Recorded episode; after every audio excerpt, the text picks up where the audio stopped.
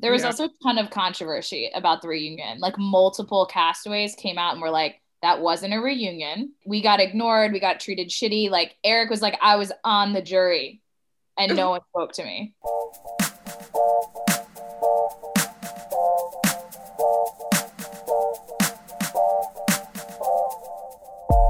Welcome back to Escaping Reality, the podcast where four gorgeous people talk about the gorgeous show that is Survivor CBS.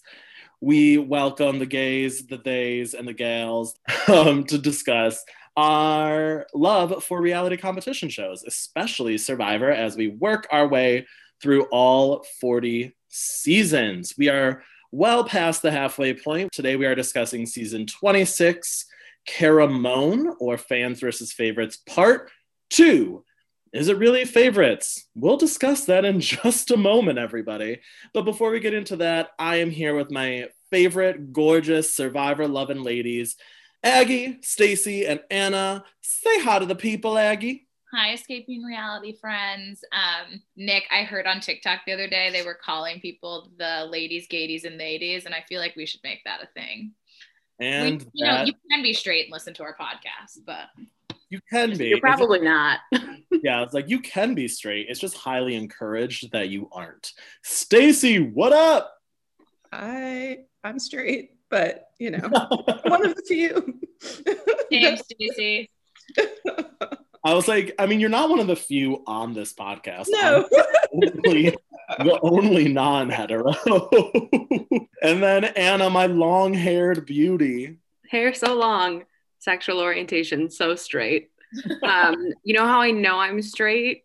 My undying love for John Cochran, which Ugh, only the straightest of straight people could have. We will get into John Cochran because we all have so much love for this twinky, nerdy boy.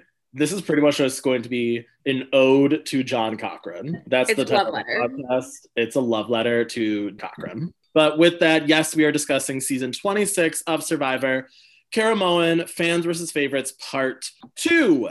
We had a beautiful cast, one tribe made up of fans, one tribe made up of favorites. We had the beautiful moment of a past fan coming back to be on the favorites, which I just loved that narrative. I thought it was fun. Um, but let's go through these tribes really quick. So on the fans tribe, which was Gota, we had Allie, Hope, Shamar, Laura, Matt, Julia, Michael, Reynold, Eddie, and Sherri. And then on the favorites tribe, which was Bikal, we had Francesca from Redemption Island, Brandon Hantz from South Pacific, Corinne from Gabon, Phillip from Redemption Island, Malcolm from Philippines, Andrea from Redemption Island, Brenda from Nicaragua, Eric from Micronesia, Micronesia, sorry, um, the OG fans versus favorites, Dawn from South Pacific, and Cochran from South Pacific. Before we get into any specifics about these castaways and about the tribes, let's just go around and discuss our quick one minute thoughts on this season. Uh, Stacy, start us off, girl.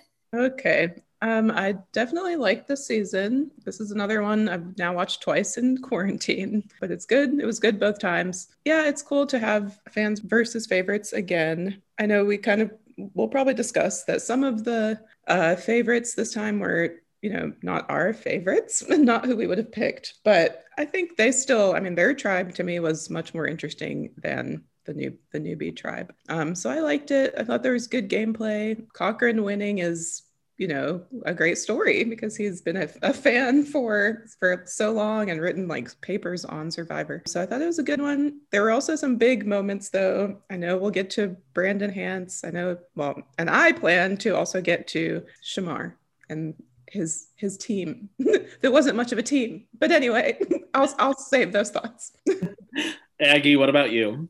Okay, I liked Caramoan a lot. Actually, when I went to put it in my rankings, I had it quite high. I think mostly because I like the second half so immensely. I think I like the merge to the end the best of many seasons. I agree with Stacey. There's some problematic things at the beginning that are really frustrating. And I can't decide how I feel about Dawn because I did kind of find her funny at times. I found her endearing at times. I did kind of like when she would cheer people on in all the challenges it was kind of like having a real mom, like in real time with you, which was kind of fun. I, and then, but then she would cry all the time. So it was very hard to decide do I like this person? I can't tell. I am Team Cochran all the way. I didn't think anyone else had a chance when we got to Final Tribal. I was like, if he doesn't win, we've done something wrong. He was just so good. Like, one reason we maybe shouldn't ever let people who've been to law school and or, or lawyers in the final three and so I, I really liked this season. There were some parts where I wanted to throw things, but episode like seven onward, I had no complaints. Yeah, totally see where you're coming from. Anna, what about you? Um, I agree with you, Aggie. Like from the merge on, I felt like I enjoyed it so much more than I did in the first few episodes. But in terms of a whole season, I really liked it. I was a little nervous at first, and I'm sure we'll get into it in a bit um, with the people that were brought back as favorites because I, I think we've all said it. Like we don't really consider them our favorites. Um, and especially when you look back at the first fans versus favorite season where everybody on the favorites tribe was like an obvious choice. And so in this case, it felt more like, okay, these are just returning players, not so much quote unquote favorites. But I also think we're used to seeing returning players more at this point. Whereas in season 16, it was still um, not really a regular thing. And now we're just more used to it. So it felt even weirder to call them favorites, but less weird to see them playing in this mixed game. Um, I have so many things that I'm ready to say about Cochran because I just, I, I didn't know how much I loved him until we got about midway through this season. And I was like, I think I'm in love with this man. like he got to my heart a little bit. Um, so I was so happy to see him succeed. Um, call me, Cochran. I'll be here. uh, um, I feel the same way. I actually, I was thinking back to when we filmed or recorded our rankings video and we all kind of said like our top five and like top 10 are like pretty much set. It's going to take a lot to break into those. And as i finished this season last night i was like ooh this might have just broke it into my top 10 i really liked this season. And i think one of the reasons why i really liked it was because the quote unquote favorites that came back you didn't like expect them to come back because they weren't really anybody's favorite player, it, with like the exception of maybe Malcolm. So they come back and you're like, well, why would I want to watch these people? But then you watch the season and you're like, oh, I actually really like these people and I really like these players and they're actually really interesting, which I thought was good and I thought made for a good season, a good unexpected season because it wasn't as was advertised, but it still lived up to the expectation of it. But with that, we are in the theme of fans versus favorites. This is the second time we are seeing this theme. It is the first major theme to be rep- uh, repeated. So we had an all star season, then we had heroes versus villains and fans versus favorites part one. Now we're in part two. And we've seen some themes be repeated before, whether it was like men versus women, but this is the first major title sequence theme to be repeated. And how do we feel about it? Like, do we think Survivor needs to just always have a different theme and not look back, always do something new and different? Or did we like the repetition of this theme? Is this a theme that we wouldn't mind seeing repeated a third time if it comes down that road? I don't mind it. I don't mind that it's a repetition because of the type of theme that it is. I mm-hmm. think, sort of like I just said in the intro, we're getting more used to seeing returning players play in a season. And I like the mix of returners and new players. And I think as long as you do that and you have that many returning players playing on that season, you have to just say that it's fans versus favorites because at, at a certain point, if it's half returners, half new people, like what else is it? Um, and so I don't mind the repetition. I like the construct and I like the way that we've seen it play out both times. So I, I would be more than happy to see it again if there are new seasons, like when we do start getting new Survivor again now as a survivor fan i would love to see that happen in real time and so i don't mind seeing it again and in fact i look forward to seeing it again in the future yeah totally get that stacy what about you I mean, I liked repeating this one. I don't mind repeating themes. I mean, towards the next 10 seasons or so, there are a lot, there's a lot of variety. Um, but this is a good one because I mean, this is a good way to get a bunch of returners on one tribe instead of doing like you know, two people come back and one's on each tribe. So I like it. I would definitely watch another one like this. Yeah, I think it's two. It's also fans versus favorites. One was so successful, and I feel like it's renowned as like one of the best seasons of Survivor. So it makes sense to repeat that season. It's like when you make a sequel of a movie that like doesn't need it. Like, do we need a Toy Story Part Four? No, but Toy Story Part Three did so well, so we're gonna do another one. And like that's kind of like what it felt like, but I wasn't mad at it. Aggie, any thoughts here? Um, I think we've just now reached the part in Survivor where the theme is not the location. The theme mm. is something else. You're starting to see that shift of production being like, should we market it based on the location or should we market it based on how we picked the players? And I think that gets really exciting. Um, I'm very excited for season 27, and I think fans versus favorites set us up to be excited for season 27, Blood versus Water, because we're now understanding that it doesn't have to just be a location. We can have a reason why these people are playing as the theme, and that can just be really exciting and fun. It also got you excited at the reunion with that amazing promo we got. oh my God, Jeffrey, why? Why? But oh. Twilight, it's it was it was an ad for Twilight in this essay. I will.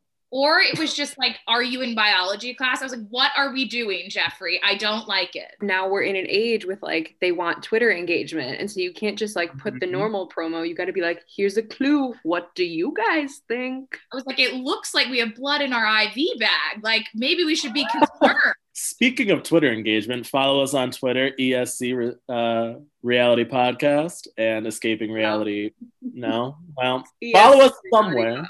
That promo was failed from the start. All right. We've been tiptoeing around this idea that we don't really feel it was a proper favorites tribe, but they were all returners, and it feels weird to be like fans versus returners.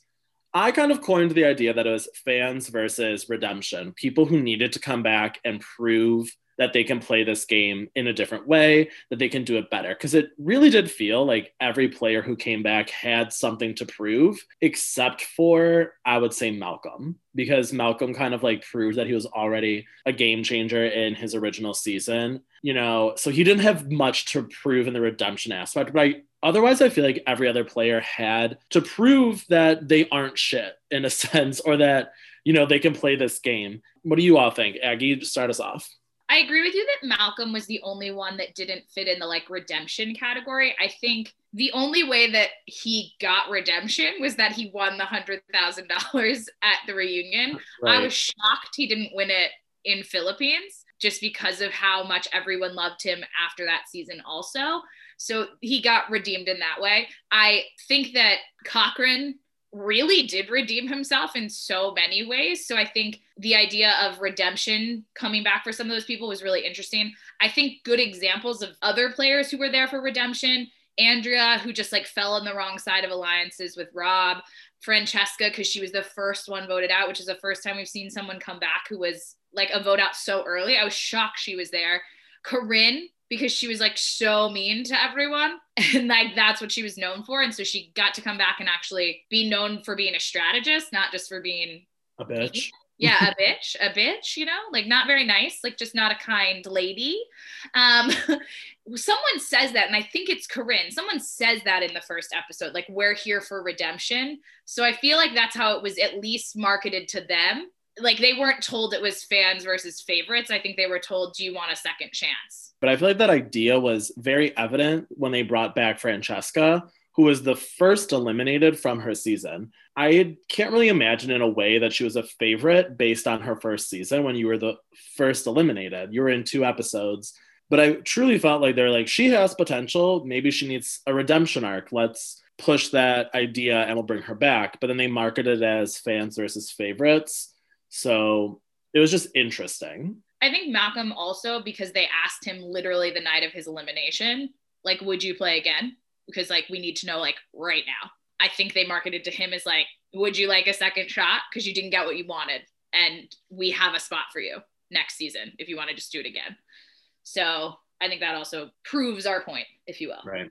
I try to think of it not so subjectively of like obviously not every person who returns as a favorite is going to be one of my favorites but I just struggle with like some of the people that they brought back because they were just like wave makers. I think of someone like Brandon, I think of someone like Philip, even Corinne to some extent of being like, oh, like people loved to hate them and to watch like the outrageous things that they did and I'm, I'm trying to be not so uh, opinionated about it because I know that that's what some people watch for. Whereas, like for me, I would rather watch someone who's actually good at the game or someone that I liked. But I try to remind myself that, like, that's not the formula and that's not necessarily what they're casting for or bringing people back for. So I, I, I do agree that, like, it was much more for redemption, but I don't think that some of these people needed or deserved redemption so again, I know that they're not my favorites, but I get why we're bringing them back. It's just not what I would have handpicked, but I get it. With that, we did have some firsts and some twists in this season. Not like big twists or anything, but we did have a couple firsts that I wanted to bring up that I thought were interesting. Um, we had a lot of interesting idol play this season, which I think we'll get into when we talk about the specific gameplay. We also had the hidden immunity idol just called out right at tribal. Laura just being like, Reynolds, you have it. I saw you grab it. We also had a three way tie at tribal, not once, but twice. And this was the first season that we saw a three way tie, but it is also the only season where there are multiple uh, three way ties the tribe swap also happened very early and same with the merge happened earlier in these seasons. And what i want to note which was really weird was that all the favorites brought all of their stuff to the tribe swap reward but the fans didn't. And so were they told something that the other tribe wasn't? I just don't know. And then also sadly we have the latest med evac in any season of Survivor ever. It is still the reigning champ of poor ice cream man Eric gets med at the final five. It sucks. It really made me upset. I truly thought he had a chance of winning if he could have gotten to the final three. But yeah, it sucks. With that, Anna, why don't you talk to us about some of these uh, firsts? Um, I'm going to be honest. I don't feel super strongly about any of them. Um, definitely the ties i think struck me more than anything else because they just kept happening. And i was like how is the voting so all over the place this season? Because i feel like we haven't seen that in a long time where the voting is like even three people at once with their names on parchment. Like it just it struck me so much. And then it kept happening. And i was like well obviously if they can't get it together they can't get it together and it's just going to keep happening.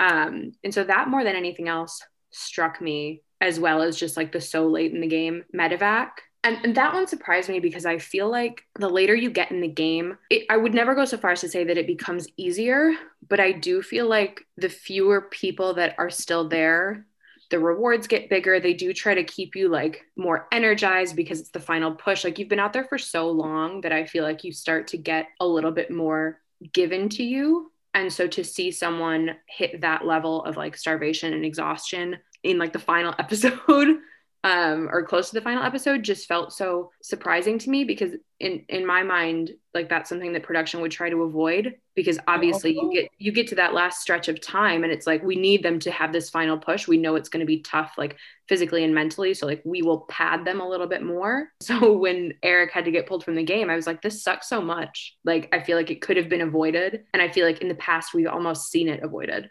I have a theory about it yeah. I think because he was a cross country runner, right? He was mm-hmm. cross country. I think he just had a really high metabolism, to be perfectly honest. Mm-hmm. Um, because when he came on the show the first time, he hadn't been doing it as long, but I think he has continued mm-hmm. to do those kinds of activities. And I think his metabolism just ran through calories in order to keep him running at all times. He also was never one to not put in his like full and best, like full out at every challenge and that i think also had to do with him continuing to like lose calories and not be able to keep nourishment in his body. You saw how sad he was when brandon poured out the rice. He was like uh, that's not gonna work sir. That's me as a like fitness professional giving my two cents but i am no doctor so can't take everything i say with a grain of salt. But i'll just quickly add on to anna about ties. I felt like my one complaint about this season is that we split votes every vote because of idol paranoia. Mm-hmm. And I was like, why? Cochran says it at one point. He's like, are we really going to split the votes again? It seems pretty unlikely that Malcolm found the idol since Andrea just stopped him from being able to find the idol. Mm-hmm. So maybe we just all vote Malcolm. Like we don't need to split the votes. Like maybe we just all vote Malcolm and it'll be fine. So I felt like the idol paranoia was running rampant, which I think also had to do with Dawn having paranoia at all times about everything. So they were like, let's play it safe and split the votes always. And it just it got a little played out and it resulted in way too many ties. I do. I think is this the first time that a team has forfeited like ahead of time, like forfeited at the immunity idol or immunity competition? Because I I know one tribe did that at, like they gave it up after, which was not smart. But I think this is the first time. So that was maybe the most interesting twist to me. Um, honestly, these other ones. Yeah, and it was also like the second time we've had a um verbal vote at tribal. Yeah. Right. Like, or not at tribal, at a challenge. I do like that we got to this idea of the paranoia because I feel like that was just an overall theme of this season. Like it was almost like Survivor, fans versus favorites, Paranoia Island. Like every single person was paranoid beyond belief, always, to the point where I was like, oh my God, calm down. And Stacy, from a therapist point of view, what do you think is just going on here? Because I feel we've seen paranoia in Survivor before. Obviously, it is a game about paranoia, it is a game about social strategy. Of course, we're going to see that. But it just felt like on another plane this season. Yeah. Well, I have no real, you know, view on that as a therapist because I don't know them like that. But I don't know. I mean, I think they these people, especially who are coming back, like they know this might be their last chance. So maybe they're just trying to like make the most of it. They know they've watched each other play probably, so they know people are crafty. Because I, I mean, I feel like all the returners except Francesca, like they did show in their first seasons, like they're pretty, you know, like Andrea can play. She just, you know, didn't, she got unlucky sometimes. And like Cochran betrayed his uh, people. So, I mean, it might just be they kind of knew like, because I don't like I think the paranoia was with the returners. I don't I feel like the new people were not that paranoid. So totally agree. Perspective. That's just a survivor perspective. Could we also touch on the paranoia around Francesca? Because they were like, we need to vote her off first. We need to get rid of her. She is too strong to be here. And I'm just like, cite your sources, cite your evidence on how she is too strong to be here. She lasted a day. I don't get where this idea and this paranoia is coming from. Like, I think right off the bat in her first season in Redemption Island, she seemed so smart from the beginning that they mm-hmm. voted her off. And I think the same fate befell her this time. I agree. And like that's that's why I was excited to see her back because even though we only had her for one episode before this season, I was like, yes, I'm so excited to see her play again because you could tell from that first episode that she had it in her and that that's why I think they took her down as a threat. And it was so disappointing to see it happen again.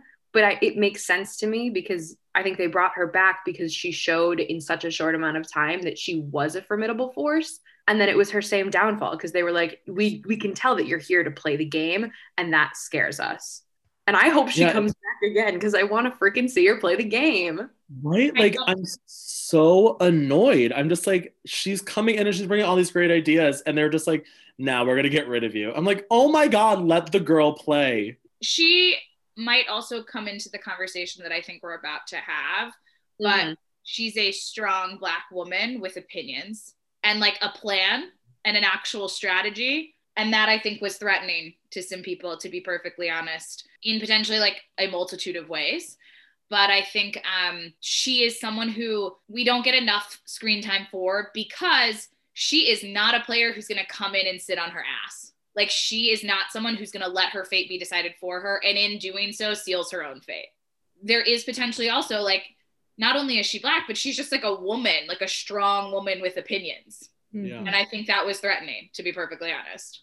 Yeah, I also feel like I mean I know Aggie watches um, MTV's The Challenge, and anytime yes. they vote someone off, they yeah, vote cool. off like the rookie or like the newest person. I feel like part of it is it, they were kind of like those are all returners, and they're like, I mean, if we need to give an, a reason, like you haven't even played before, so like it's like there's nothing really to. No one will be offended, or there's like you're not as much a part of this yeah. group as we are. So it also could have been the easy vote for sure. For sure. That's actually a really good point, Stacey. I hadn't thought about it like that. I'm full of them. Um, that's that's what with that, I think we're going to move into this topic that Aggie kind of touched on, and we're going to talk about racism and just the issue of diversity in Survivor. And before we get into this topic, I do want to say that we recognize Survivor has since announced they are going to make sure that future casts are like 50% people of color, 50% white, and like make sure that it's integrated more and all of that. But I think we just need to recognize that it took 40 seasons to get to that point. And this is season 26. We are still seeing racism. We are still seeing the crazy black man, the crazy black lady edit that people get. And it's uncomfortable to watch. And even without a 2020 lens, when did the season premiere? Like 2013, it was still inappropriate back then. So I don't think we can use the excuse of this being a 2020 lens and us watching it's just straight up the producers of Survivor didn't cast diversity and they didn't want a black person to get a good edit. And so they just didn't give it to them. Mm-hmm. Yes, they are taking steps to correct this now, but it's it was 40 seasons before. You had the time, you had the money. It should have been done earlier, and you chose not to. I have, I mean, I'm gonna be a little heated about this because as I was watching, like, it's just too much. And I know like Aggie said it's frustrating to watch. I mean, it is more personal. It's not frustrating. It is it's very infuriating to watch. I have two thoughts. One is I'm excited about the diversity um, commitment that they made. I'm still like to me that's still we'll wait and see how that goes because I mean that's a lot of talk. It's 2020, so everyone is saying things like that. I mean, we finally got a black bachelorette and bachelor, but I'm like, yay, but still no, that's not enough. So we will see. But as far as this goes, there was just a lot of racism in the early episodes. And this is why I wasn't a fan of the newbie tribe. I feel like I didn't like this uh, season until like some of the swap and some of the merge. Uh, Shamar, he was the only Black person on his tribe, I believe if there was another one, they got voted out, and I don't remember them. I don't think there are any Asian people. I don't think there are any Latinx people on his tribe, on the newbie tribe. Is that right?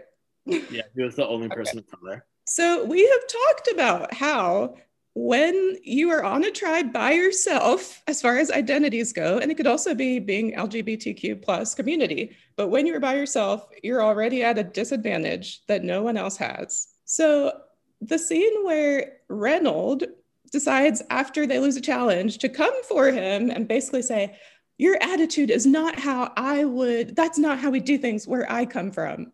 I almost lost it. and I've seen this twice. And I don't, I think I just probably ignore the first time I watched, probably ignored it or just like didn't have the space to think about it. But now I do. And I would like to say, where you come from, Reynold, you're like, that is straight up saying, where I come from, which is probably full of white people, as just like this tribe is full of white people, that does not fly. So policing someone's behaviors, a black person's behaviors, the only black person on your tribe, not going to work for me. that was that was where I just was like, no, I'm done with Reynold. He can go. Unfortunately, he stayed a little longer, I was like, I am done with him. But honestly, and Nick, you did mention this when we were talking, like their tribe was a lot of young, like not only white people, but like young white people who I think it was Laura called them the pretty people.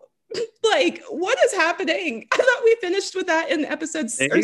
The Reynold, Eddie, Hope, and Allie literally called their alliance the Popular Jock Alliance and they're like, this is just like high school. This is how it should be. All the losers on the beach and us chilling in the water.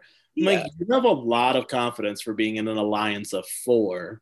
And then one of them did say, like, the pretty people. And I'm just like, I just, I can't do it with these people anymore but either way, so I do feel like he was targeted. I feel like it was very easy to point him out. I, I, feel like he was called lazy immediately. And, you know, it could even be they have watched this before and seen Black people be lazy. Like at this point, they have enough evidence, evidence, I use in quotes, from other seasons to be like, this is an easy like excuse to target someone. So it's like Survivor has also played into this as far as I'm concerned, where like it could be their own bias. It could be that he was laying down the more, or it could be they've seen it before and they're like, that's an easy solution. Let's just go with that. So that was very problematic to me as well. There was a scene where Shamar said, like, I basically I came here to play, like I thought this would be fun, but now I feel like the black sheep. Again, like we know what the term black sheep is. The one person who doesn't fit in, and he's literally black. So I'm just like, I mean, this is very, very upsetting to see this just so heavily in a show that I'm trying to watch for pleasure. And it, it hasn't happened once, it hasn't happened twice. We're on, I mean, I texted the whole group and said, We're on season 26. I'm pretty sure it's happened at all 26 seasons, except the ones where there were no people of color, so they could just ignore that. But then it probably happened to like the one gay person that season. So I'm just, you know, 2013, like it was not that long ago. So I just I felt bad for Shamar. I, you know, it didn't help on the other side. Like Phillip is the main black person there, and Phillip he has a different personality, but it doesn't help that he and Francesca were the only two. I wish Phillip wouldn't have targeted Francesca. Honestly, I feel like he could have had more, you know, someone who's somewhat connect related to him. But either way, it's like again, when there's only two, but I mean, it's just not like two black people on the whole on your whole tribe. It's just, it's like, I don't get it. I mean, I know Brenda was there, she's a person of color, but again, watching this season, I was like, it's just a lot of white people. And I like white people. I have white friends. I chose to be on this podcast. But like, can we just spice it up a little bit? Like, it's just tiring at this point. It's not exciting. Watching that new tribe was not exciting in any way to me. I only kept watching for Brandon and what happened after that. Like I was not watching for their tribe. So I would love to hear other people's thoughts, but you can tell I'm heated because I'm just like, it's been so many seasons now. It just it feels, and I wrote this in our planning doc. It feels like Survivor has found the archetype of having the quote unquote angry black person or the quote unquote crazy black person. And it's like we don't need to fill those archetypes those archetypes shouldn't exist. We shouldn't be portraying them. We don't need to see it because it just it feels manufactured. Like as somebody who has now watched 26 seasons of this show, I can see what you are doing. I can see that this edit is manufactured to make me not like him and it doesn't work. And it's just like get some variety. I'm sorry, but even if even if it was something different, it's like just move on. like find something else that's the importance of you can't just make a pledge to say we'll have diverse casting. It, it has to be in all facets of the show because okay great like you're going to have at least 50% people of color on the show but if you don't match that in the edit room and with the producers you're going to just have more of the same storyline and that's the problem. You can't have people who only have one perspective writing the story of the show. Because if they don't understand how people who are not of the same race as them may be perceived and they're not thinking about that like Stacey when you say it's not frustrating it's like personal. If you don't have people in the writers room and in the edit room who understand that and are thinking about that then great you've got a cast that's half people of color and now they're all getting a horrible stereotypic edit. So like unless you put it on the other side of production too, you're you may end up with a worse problem. mm-hmm. It has to be all encompassing. Aggie, any thoughts to add here before we move on? The only thing that stands out to me with Shamar, I agree completely with everything you guys have said up until this point. It was just really frustrating to watch. But at one point, Jeff basically calls it out without saying why, like, you're black, so you feel separate. He says, Why do you think you feel so isolated in your own tribe? And the answer is clearly because I'm being targeted by my white tribe members. But he doesn't say that. He, he like kind of brushes it off. He's like, I don't know. I'm like a little bit loud. I'm like a little bit in your face. And here's my but why do you think he didn't say that? Because he didn't want to be like making it about race. I just can't. I'm done. I'm done. Because we all saw what happened to Phillip when Phillip brought up being targeted because of his race. Everyone went back on him and be like, it wasn't that. Calm down. And it's like, that's why black people don't bring it up. I also feel like other people in the past, and I can't think of someone off the top of my head, but players who are not black who have decided to like rest at camp in order to have energy for the challenges um, have not gotten an edit of being lazy but anyone who was black who chose that strategy did get the edit of lazy so that's just more adding on to anna's idea that unless we're going to have diverse people in the editing room and in production as well it's going to fall flat on its face the diverse casting I also want to bring up the fact like when they got back from the challenge, when they had to swim out to a prison in the water, jump over the wall, and like free themselves. And they come back to camp and everyone's like yelling at Shamar for not trying harder. He's like, I asked for the goggles. I have contacts. I can't go underwater and open my eyes to do the challenge. I asked for the goggles and nobody gave them to me. And they all were like, You don't need goggles, or we tried to hand them to you and you were just yelling. And as somebody who wears contacts, Stacy, you could attest to this as well. You can't open your eyes underwater with contacts, they fall out. So, like, you're trying to make him look like this lazy jerk when in reality, he literally can't do it if you don't give him goggles. And none of you gave them to him. Also, uh, he was a Marine. So, like, he's clearly, clearly he's a capable adult that we've now put in a box for no reason. Right? Uh, moving if, on. If you're listening, Shamar, I'm sorry they did you like that. and you should file a complaint if you haven't already to CBS. Shamar, we are a fan. Come on the pod. Um, moving on to somebody who was also done dirty in this season, uh, Brandon Hantz. And we don't want to, we're not going to try and diagnose anything here. We're not going to try and speak on his mental state in any part but we do just want to bring it up because it was such a big episode in the show. And this is episode five. From the beginning of this episode, we kind of see the spiral of Brandon Hantz going into this meltdown um, where it results in Brandon dumping out all the rice, dumping out all the beans, throwing a chair, screaming at Phillip, and it ends in the favorites tribe forfeiting the challenge and having tribal right at the challenge and all voting Brandon out.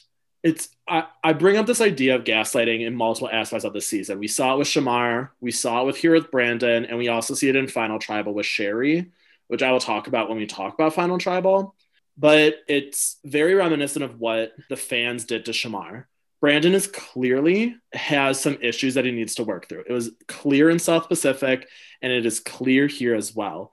But instead of like giving him space to kind of be by himself, Phillip just keeps on poking the bear and prodding him even more. And so do other people to just like get a reaction from him. And I think it's like Dawn or and also like Cochran who are kind of just like Brandon, walk away, just walk away and take a breath. But people just keep on like yelling things at him. Phillip keeps on yelling at him. There's like a part at the challenge where Jeff is like massaging Brandon's shoulders to get him to calm down.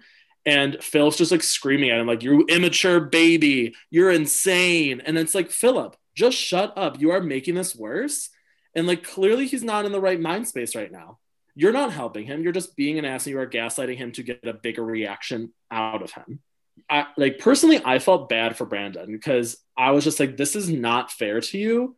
It's, I don't know. It just, it was insane. Anna, what do you think of this whole idea or what was happening? Um, I feel like you would all agree with me in like, I think it's a misstep in terms of casting.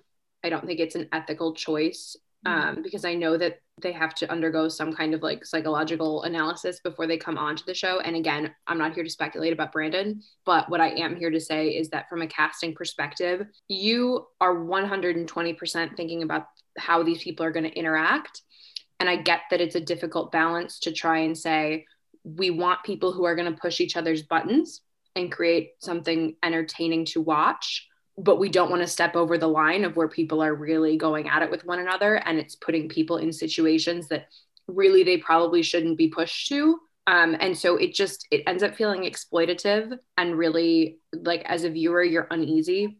And so i think it goes back to like it's it's not an ethical casting choice. And i think it feels really icky to be like we picked brandon to come back because like it's going to make great tv we'll put him with phillip who we know pushes people's buttons like this will be great. Let's see what happens. Where like you, you know that they're thinking about it beyond that and that it must have crossed their minds at some point that there could be some kind of explosion altercation and so i just i i don't agree with the choice to bring this person on the show it was also just like evident with as the like blow up was happening or meltdown with brandon like you saw dawn brenda Andrea all crying and just being like, I care about Brandon so much. And it is so clear he is in a bad headspace right now. And I feel bad that this is happening. And I think Dawn says it when they go back to camp in the next episode. She's like, I love Brandon. And I think the best thing for him was to vote him out. I don't think he could be in this game anymore. And then it goes to Phillip, and Phillip's just like, he's crazy and insane. He needs to go away. And it's like, that is not the point, Phillip. For me, the thing with Brandon's entire arc on this season is it's very evident to me that not only did the producers cast him with the thought that he's going to make like really explosive television and potentially have some altercations with the people on his tribe that are going to make for riveting television. Also, we're going to push his buttons in his confessionals. At one point Brandon says like all I got to do is is keep calm and like it'll be fine. And then you can tell the next time he's in a confessional, the producers are clearly saying like, "Well, how do you feel now?" let's push that. Like, why do you think that? Why are you feeling that way? And I'm like, it kind of reminds me of anyone seen the show Unreal. That's like based on the yeah, it's based on the um like a real life story of a producer from The Bachelor, and it's based on true events. So like, yes, it's a fictionalized version, but it feels very much like this, where they're pushing them to say things like asking questions that are hard hitting. They know background about them and using that against them in their confessionals and asking and like pushing and pushing and pushing until they get the soundbite they want. And I think that kind of plays into it. And I also think at the camp where, like the favorites camp, I also don't think Dawn was doing very well with the aspects of the game that come up around your character and your choices and how that reflects on you. Mm-hmm. Brandon had that same like back and forth dilemma in season 23. And I actually think her, her him and Dawn were battling the same thing. Is this really who I am? Can I reconcile what I've chosen to do in this game with who I am outside of it. And I think that was just an outward manifestation of all of those things coming together. Yeah, um, I agree with all of that. I just, I think, like, obviously it was interesting to watch on TV, but it's just then you think about like what uh, what was going on for those people specifically and you know i think it's very telling again to that the twist of the tribe like just going in and saying like we've decided we're going to forfeit immunity. Like they basically had to manage the situation because again i don't think production production would have let him stay. I think they would have let him stay unless he like hit Phillip but i think they would have been like nope this is just gonna get us more ratings. And there are other see i mean kind of like with thailand like it shouldn't be up to the players to have to like either or with um sue too like they shouldn't have to like choose to leave. Someone should actually step in in my opinion and be like look brandon i you know i think it might be time for you to go and so, or at least have a serious conversation with him about it. So, I mean, I was glad the tribe did that. But again, it's so hard when it's on the tribe because it's like they're now they're down a player, you know, like it is, it's hard to do that when you're in like the game mindset. But I think it was time for him to go. And I will, even though I, I don't know if Jeff also like liked that this was happening or was thinking like this is great for TV, but kudos to him for at least like separating him and like trying to give him the the shoulder massage, trying to like, you know, at least not uh, get a lawsuit from from a fight. so Jeff think- kind of diffused it to the best of his ability, I would say. Like as a reality TV show host, he was able to do what he he could, but like I, I don't I think know. Dawn summed it up really well when she said, "It's what's best for Brandon." So that's why we're okay with it. Yeah. again, sh- uh, that tribe should not have had to forfeit a challenge. Mm-hmm. Like basically throw a challenge with the thought of getting someone out because they're concerned about him. Someone else should have maybe taken that burden. But she said it really well in that moment where she was just like, it's maybe not what's best for us as a tribe to lose a member, but it's what's best for Brandon. So in the end, it is what's best for the tribe. Okay, so this brings us into the gameplay of the season and our final tribal, our final three. How did we get there? So we had in our final three, Dawn, Sherri, and then our winner, baby boy Cochran. I liked this final three, and I think that's a controversial opinion because I don't think a lot of people liked Sherri or thought that Sherri deserved to be there. But I would argue that the her first half of the game was super, super strong but then she kind of just like stopped playing in the later half of the game and it was upsetting to watch. And i just didn't like how she was treated at final tribal either. But that's me. But i i mean like my case for sherri is she was the only fan to be able to infiltrate the favorites alliance. She was the only person to become a member of stealth r us created by phillip but she got in there and she worked her way and she like created these bonds and she was never on the chopping block. And so there's some strategy in that area. And if you look at her beginning gameplay, she's the one who was like, those four hot people in the water are gunning for us. They're going to take us out. We need to do something against them.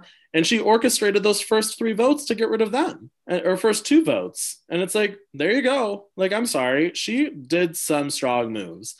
Cochran, I think, was ama- amazing this season. I don't think he had a bad point. He was a brilliant player.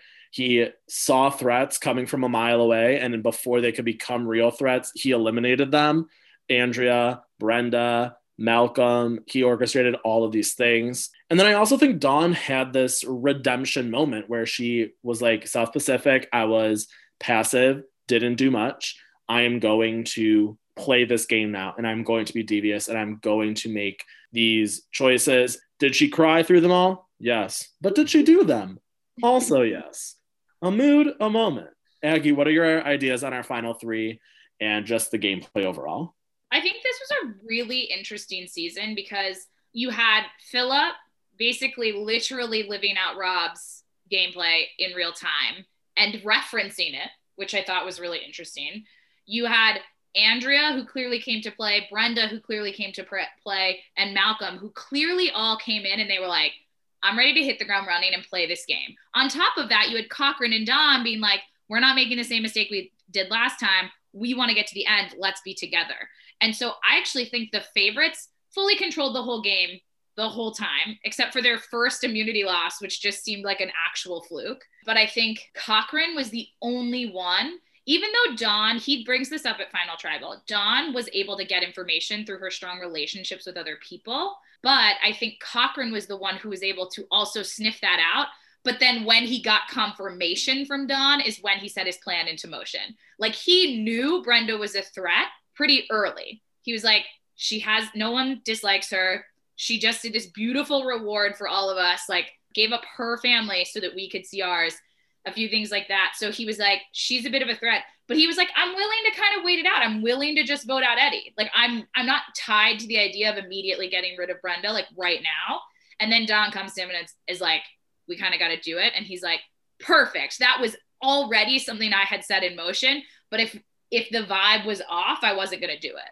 And I think that is the difference between him and Dawn is Dawn thinks she had all of those like she's the one who had to make all of them and the fallout was bigger. And it's like yes the fallout was bigger because you had relationships but everyone still also talked to cochran and he picked up on the slightest things.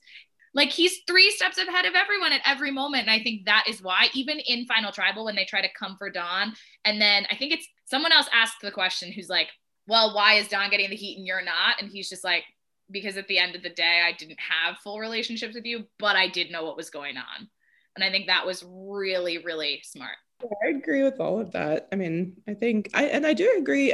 Honestly, Sherri could have maybe been our honorable mention because I do think too that like she she was doing very well at the beginning. I mean, even with all the Shamar stuff, I feel like she was like, and I think it's because she said she like manages a lot of people, so she was able to kind of like sit back and observe it a little more and not just like be emotionally swept away as much. So, I mean, did she deserve to win? No. like I, she didn't deserve any votes, but still, she was the first um, fan, I think, in both of them to get to the final three, right? Like to be yeah. a final tribal. So, but yeah, I think um, game wise, this is why I liked it after the merge. It's just I think there were so many really good players. I think Andrea is a really good player. Um, I think Malcolm's obviously good, so um, I liked it. I loved the the moment where Malcolm uh, played his other immunity idol that or the hidden idol that they didn't know about. That was great. It was good TV.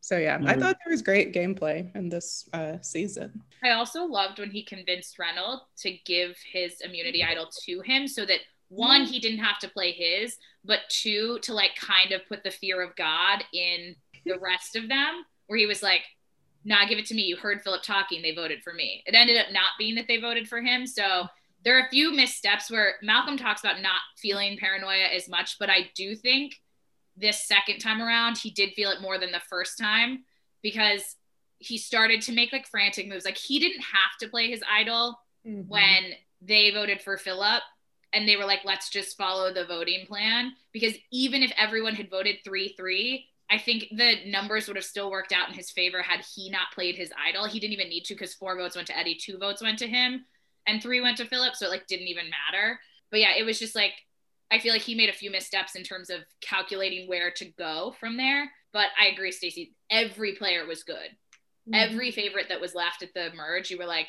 even though Phillip can come off as crazy, you cannot say he didn't come in with an actual strategy this time.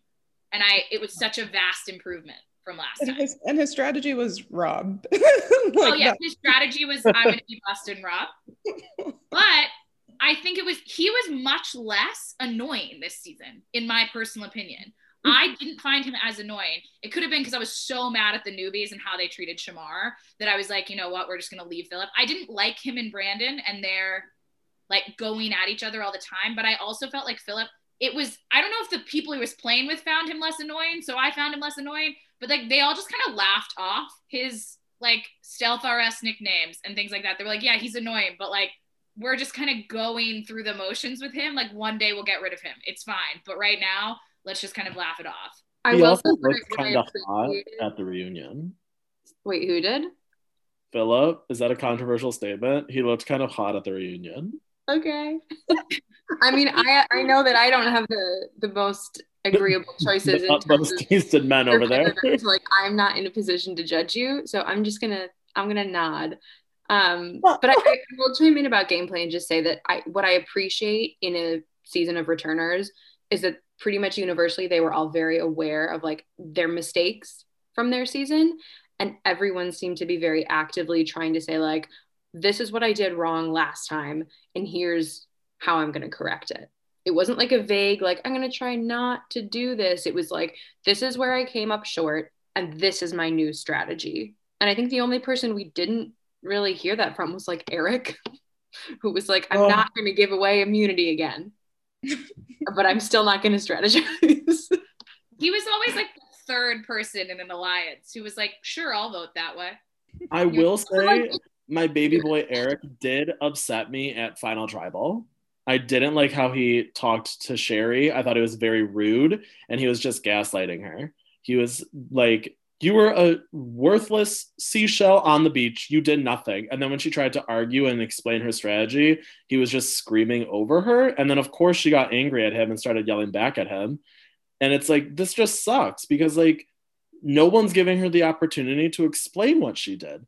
None of you asked questions. And, like, could you imagine if that happened to Sandra? Sandra wouldn't have won if she didn't go in a final tribal and was able to explain her strategy. But I think the difference is that Sandra would have explained it from the start. Like she would have used her opening statements to make Very those true. points that people would have followed up on because they'd be like, oh, this is what you think. Okay, I don't think that. So, like, please tell me more about this. Whereas yeah. Sherri didn't right off the bat come out with anything like that. And so they were like, okay, if you're not even going to argue your own game, like, we, we have nothing to ask you about. But I think Erik in particular was probably quite upset because that was probably his spot and like through no fault of his own like it got snatched away from him so i i thought he was quite bitter in that regard with sherri of mm-hmm. like you're here and this was supposed to be my spot yeah. I mean like i agree. I not by any means do i think sherri had a stellar final tribal performance. Her opening statement was shit. She stopped halfway through. It's just like i'm sorry. I don't know what to say. I'm very nervous. And it's like sherri fuck. But I do think she got a bad rap, and I feel like people attacked her for seemingly no reason and it kind of upset me. I kind of agree with you, Nick. I think yes, she did potentially do something on the fans tribe. No fans on the jury knew she did that. She didn't explain it at all.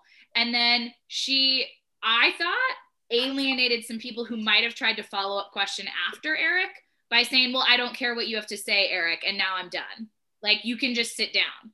I think that hurt her also because then they were like, Well, now we can't ask her questions because she's just mad. Um, Do you think that was a result of the people coming up before Erik being like, I'm not even going to talk to you, Sherri. You're not here anymore, Sherri. And only complimenting the two other people sitting next to her. And then Erik calling her worthless. And when she tried to defend it, he just proceeded to talk down to her even more. I mean, did she really try and defend herself? All I remember her saying is, Erik, I don't care what you have to say. He, she was saying, she's like, that's your opinion. I'm, I, again, like, I'm not, I don't know. I don't think either one of them were in the right, I think is my end of that. But I, I don't think Sherri did a good job of trying to get anything out of that interaction. But- Yeah, and I mean, I don't think Sherri was ready for the final three because remember before Yeah. they get there, she even asked Cochran like, "What's your definition of um, what was it, a goat or like a, pawn, a pawn?" Yeah, a pawn. Like it was like, I mean, you should kind of you already you should know what people think of you at this point and why you're there. So I just think she wasn't ready for final tribal. The laughing at her, I think, probably also threw her off. I- Um, Yeah, I think, I also kind of laugh? Yes. but I feel like it would be very hard to sit at Final Tribal and hear people laughing at you and not respond emotionally like she did to Erik. she was shot down before she even had a chance. You know, like when she even started her opening statement, she said, I managed it like I do my businesses. And everyone laughed at her. She's like, well, fuck, that's my whole defense. And they're already being mean and bitter to me. So she's already defeated. And it's just like, oh, like, But I think with that, I think they took offense because she sat down at Final Tribal and her leading statement was, I'm an owner of all of these successful businesses. I have all these Right. employees. and I'm so good at my job. Give me a million dollars. And I think they were like, wait a minute. What? Yeah, again, like I'm not trying to say she had a stellar final trial or that she deserved more, but I do think she was kind of shut down before she even could get off the mm-hmm. ground and just continuously kicked even more. So, something that we did need to talk about this season was the reunion show because it was, some would say, a mess, like 2020, a dumpster fire, if you will. the setup was just really odd. They only had the people who were on the jury and the final three on stage. Everybody else sat in the audience and you never saw them except for one awkward pan to Corinne. It was weird. Brandon was not allowed to be in attendance because of his feud with Phillip, and the producers were just like, nope, you're not welcome. Brenda was via satellite because she was nine months pregnant, ready to pop at any moment. There was random guest appearances by Boston Rob, Rudy, and Richard Hatch, who was naked in his cameo. And it was also like the season or the time that social media must have really hit hard because we had questions from Twitter. We had random hints um, given out about next season, and you had to tweet what you thought it was, but then they never fully told you or explained what that season was. So it was just an odd choice. I don't know. Um, some of the players even came out after the reunion and spoke about it and saying they didn't talk to anybody besides the final three and Malcolm and Phillip. They only talked to these five people and then nobody else. And it just felt weird and awkward. What did y'all think of the reunion show? Yeah, I just I didn't watch the reunion like as intensely, I guess. I was just like trying to get to the end, but it was weird. They weren't all up there. It seemed like Jeff was trying to have some kind of like apology session with um Dawn and Brenda. That it just seemed like Dawn was like, We've already talked. And he was like, They haven't spoken since they left the island. She's like, Yes, we have. so it just seemed like he was trying to like force something honestly i wonder if the if production was just like let's we do we have to do the reunion let's just like make it quick and avoid any kind of controversy and yeah the the blood and water thing i honestly watching that would think it was about like shark attack or something so it was not a good clue It looked it looked like Twilight, and knowing the time this season premiered, I wouldn't put it past Survivor to just be like vampires versus werewolves. Survivor, nighttime versus daytime. Like, I don't know. It was just, it was an odd choice. My thoughts are that the reunion was messy, and mm-hmm. Erik was so right to think that like, why are you not talking to the actual people who played this season? Anna, So I my thoughts come in two parts, and the first part is in reference to the anger from people who didn't get a chance to speak. And it's something that I mentioned, I think, in our All Stars episode when we talked about Jerri leaving the reunion. And like, mm-hmm. I had a whole spiel about how I get that it's the audience's right to have a reaction, but at the same time, you have a reunion show so that people who were on the show have a chance to defend themselves or speak their piece about what happened and what was shown because it's their only opportunity to do so, especially in a time before social media was as widely used. And so, in that respect, like to not have everyone who was on the season, save for Brandon, who I understand that they didn't necessarily want on the stage, um, but to not talk to each person feels wrong. And like that was the whole thing is like jeff always asked even the person who was voted out first he always said like quick update what what have you been up to? Mm-hmm. and so to take that away just felt like why are we having a reunion special? Like this is no longer what that is. And secondly you mentioned like they have all this stuff about oh tweet us your thoughts or like hashtag survivor finale like tweet us and we'll read them on air. It's clearly the beginning of the wave that we're about to see with social media but it's such a prototype of that because you have jeff being like send us your tweets like we'll read them on air how fun. But you also have someone like boston rob who has to come on to the reunion special so that the fans can see him because like instagram doesn't exist so mm. Boston Rob, you can't just be like, let me go see what Boston Rob's doing on his Instagram stories. You have to wait for him to show up at the Survivor reunion special and try to sell you his book. so I think we're in a weird middle ground of like we have Twitter, we have the era of social media about to be maybe a big part of the fan engagement on the show, but we're not quite there yet. And so you still have like these fan appearances to say like, "Ooh, Boston Rob is here at the reunion. I hope people tweet about it." Because people are not yet just directly going to him. You know what I mean? Yeah. I mean, like Dawn brings this up and she's like, I had to delete Twitter because mm-hmm. people were just attacking me for what happened with Brenda. And like that feels very 2020. Like that makes sense with the social media age that somebody's mm-hmm. going to be attacked for the choices they make on the show.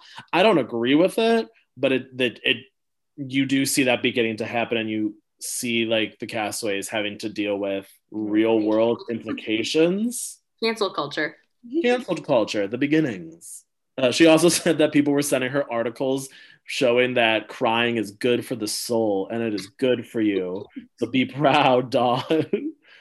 I think she's an empath, and I think Survivor is a very difficult show to go on if you're an empath because you're just sucking up all that energy.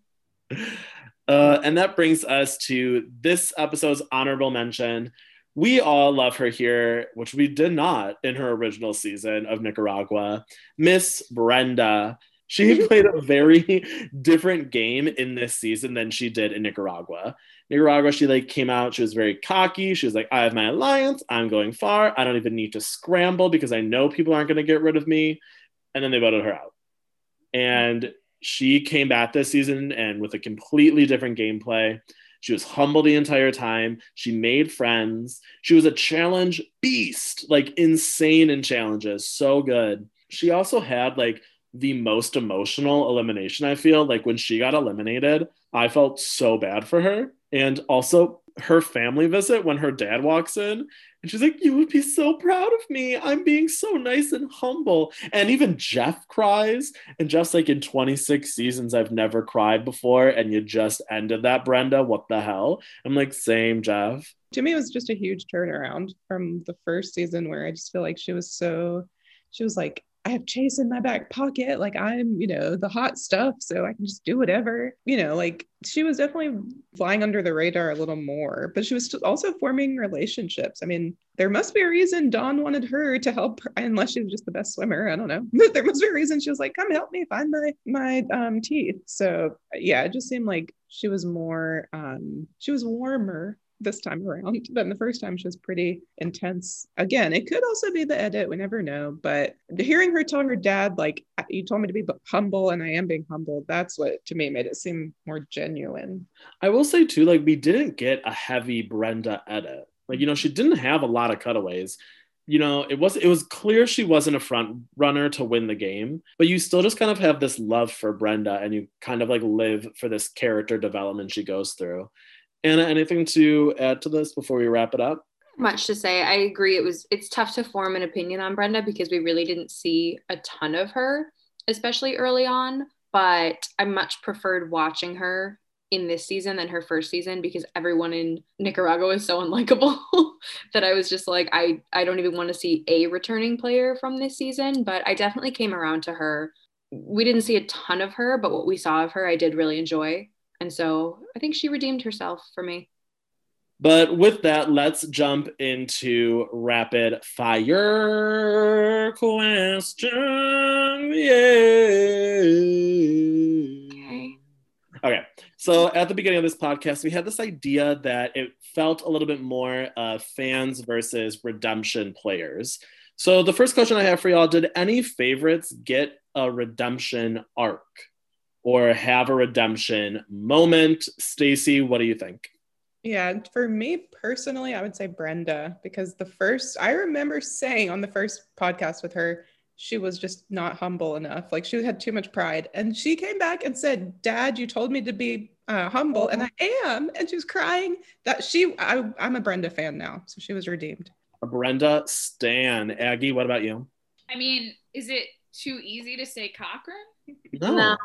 I think he one in he says it so well at the reunion. He goes, I was able to just own my nerdiness and in doing so forget about it being like a strike against me and instead focus on the game because I knew that by being asked back, no one was so put off by that that it wasn't going to be something I could just like that's just who I am. So I think that was really smart of him. And then he won four individual challenges. Like he's in the like quote Survivor Hall of Fame for number of challenge wins. Baby Which- boy.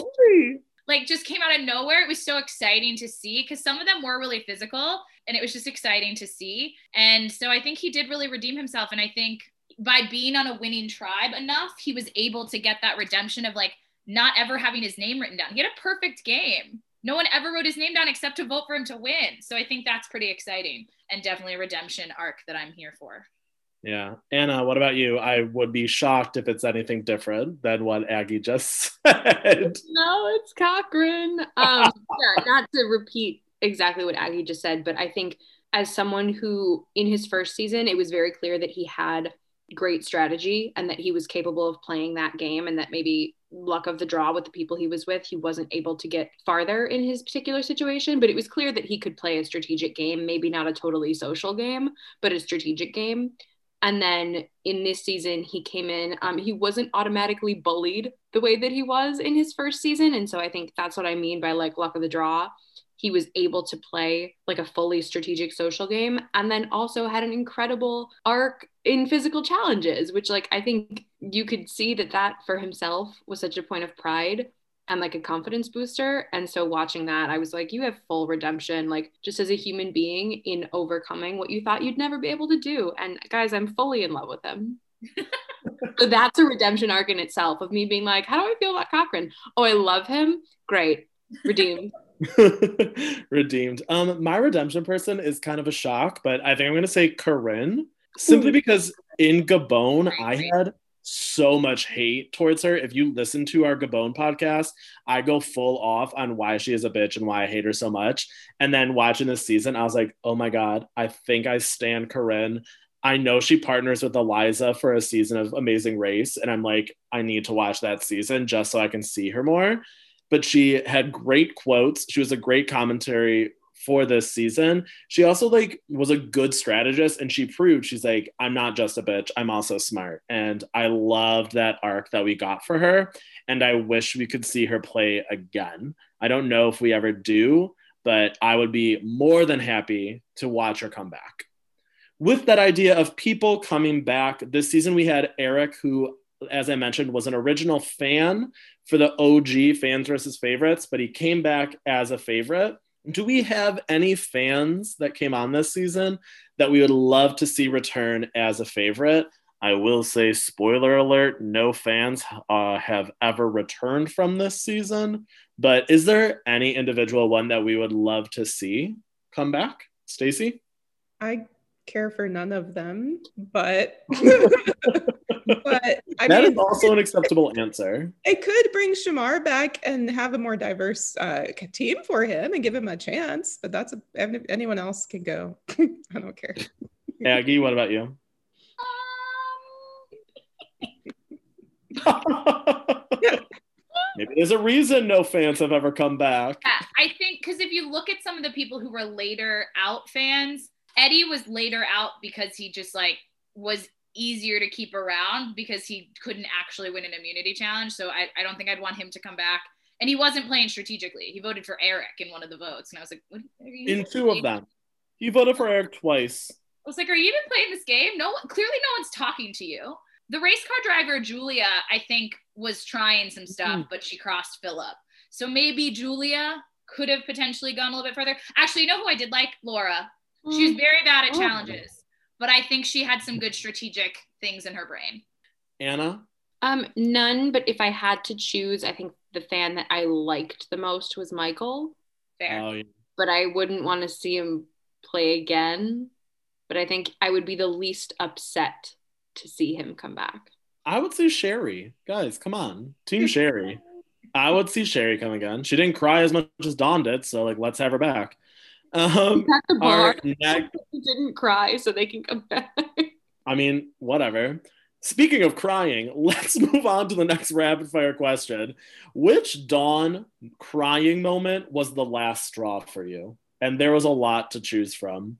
Which one made you just be like, all right, I'm done? And I'm going to go first. It's when her and Brenda are at the camp while everyone else is at the loved ones on the raft far out in the water. And you just hear them like chattering, and she's just at camp, like, oh staring off into the distance, like, when will my husband return from war? That's very much where I was like, I don't care about you, Dawn, whatsoever. Aggie, what Dawn moment was was just it for you? Nick, that's pretty late in the game to be annoyed with her crying. Um, like it does happen a lot. That's almost the end. You made it through a lot of her crying to be okay with okay with it up until that point. Um, honestly, I think it was when she cried at Brandon's elimination. Even though what she said at Brandon's elimination was very honest and very, I thought, kind in relation to what had just happened, she cried more than anyone else. And I was just like, it's not happening to you. I'm confused as to why you are crying so much. If anyone should be crying, it's Brandon. I don't know why you're crying so much in this moment. And then after that, I was just like, she's doing it again. She's crying again. And I think then after that point, I think I think she opened the floodgates. And then any little thing that she that happened to her after that was just meant to make her cry almost. Anna, what about you?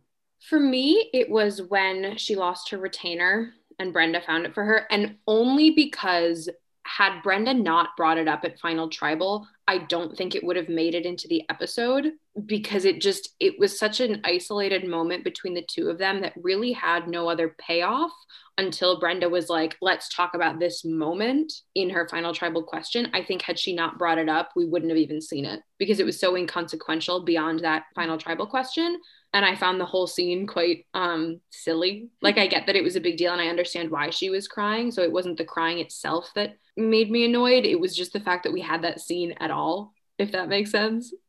Yeah, get you. Stacy? Yeah, mine was pretty much the same as yours, Nick. Like mine was when she realized Brenda was going to have to make that choice and she wouldn't, you know, get to see her loved one. But I was like, what do you think Brenda's? I mean, Brenda has to do that. She almost doesn't have a choice. I mean, you have not that many more days. Like, you will see your family. Like, please stop sobbing uncontrollably. And I do want to say, like, I have nothing against crying. I encourage crying. I cry a lot. I mean, I cry at every of these, every single home um, loved ones visit. I cry, but like she's trying to be so cutthroat, and then she's also like sobbing. It's different to just kind of like retreat to the woods and go cry on your own. She's like doing it in front of everyone. So that's all. Also, in this season, we had some pretty mwah, chef's kiss delicious quotes from castaways and even some from jeff so i want to know what was one of your favorite quotes from a castaway i'm going to jump in first and it comes from corinne i actually have two from corinne because my god i love her so much she was hysterical it's when the tribes swap and corinne just goes i love a gay i just love a gay if i could flip on my alliance i would just i would just so i could work with a gay and i'm like corinne god bless you and then when they're going to tribal she's like I, I'm not letting them get rid of Michael. God save the gay. I'm gonna do it. I'm like, Corinne, a woman after my own heart. I am making a shirt for Pride that just says God save the gay. I need it in my life. Aggie, favorite quote. My favorite quote is when Cochran is on the winning team for the challenge where they have to defend it and like throw the ball in. Um, and it's all boys, and they go to the waterfall and rappel down it. and they're like, it should just be guys to the end. And he, in his confessional, says, I don't want to be engaging in any masculine tomfoolery with these numbskulls. that might also be my favorite Cochran moment. I don't know yet. I have to think about it for the next one. But like, and he says it so deadpan, like, absolutely not. There's no way I'm getting in that alliance with them. You've got to be kidding. But he like plays it off so chill at the reward. He's like, no, absolutely not. Stacy, favorite quote. Yeah, I have two, and they're both Cochran. One was when he just said, like, it's lonely at the top. And then he was like, I probably shouldn't be saying that.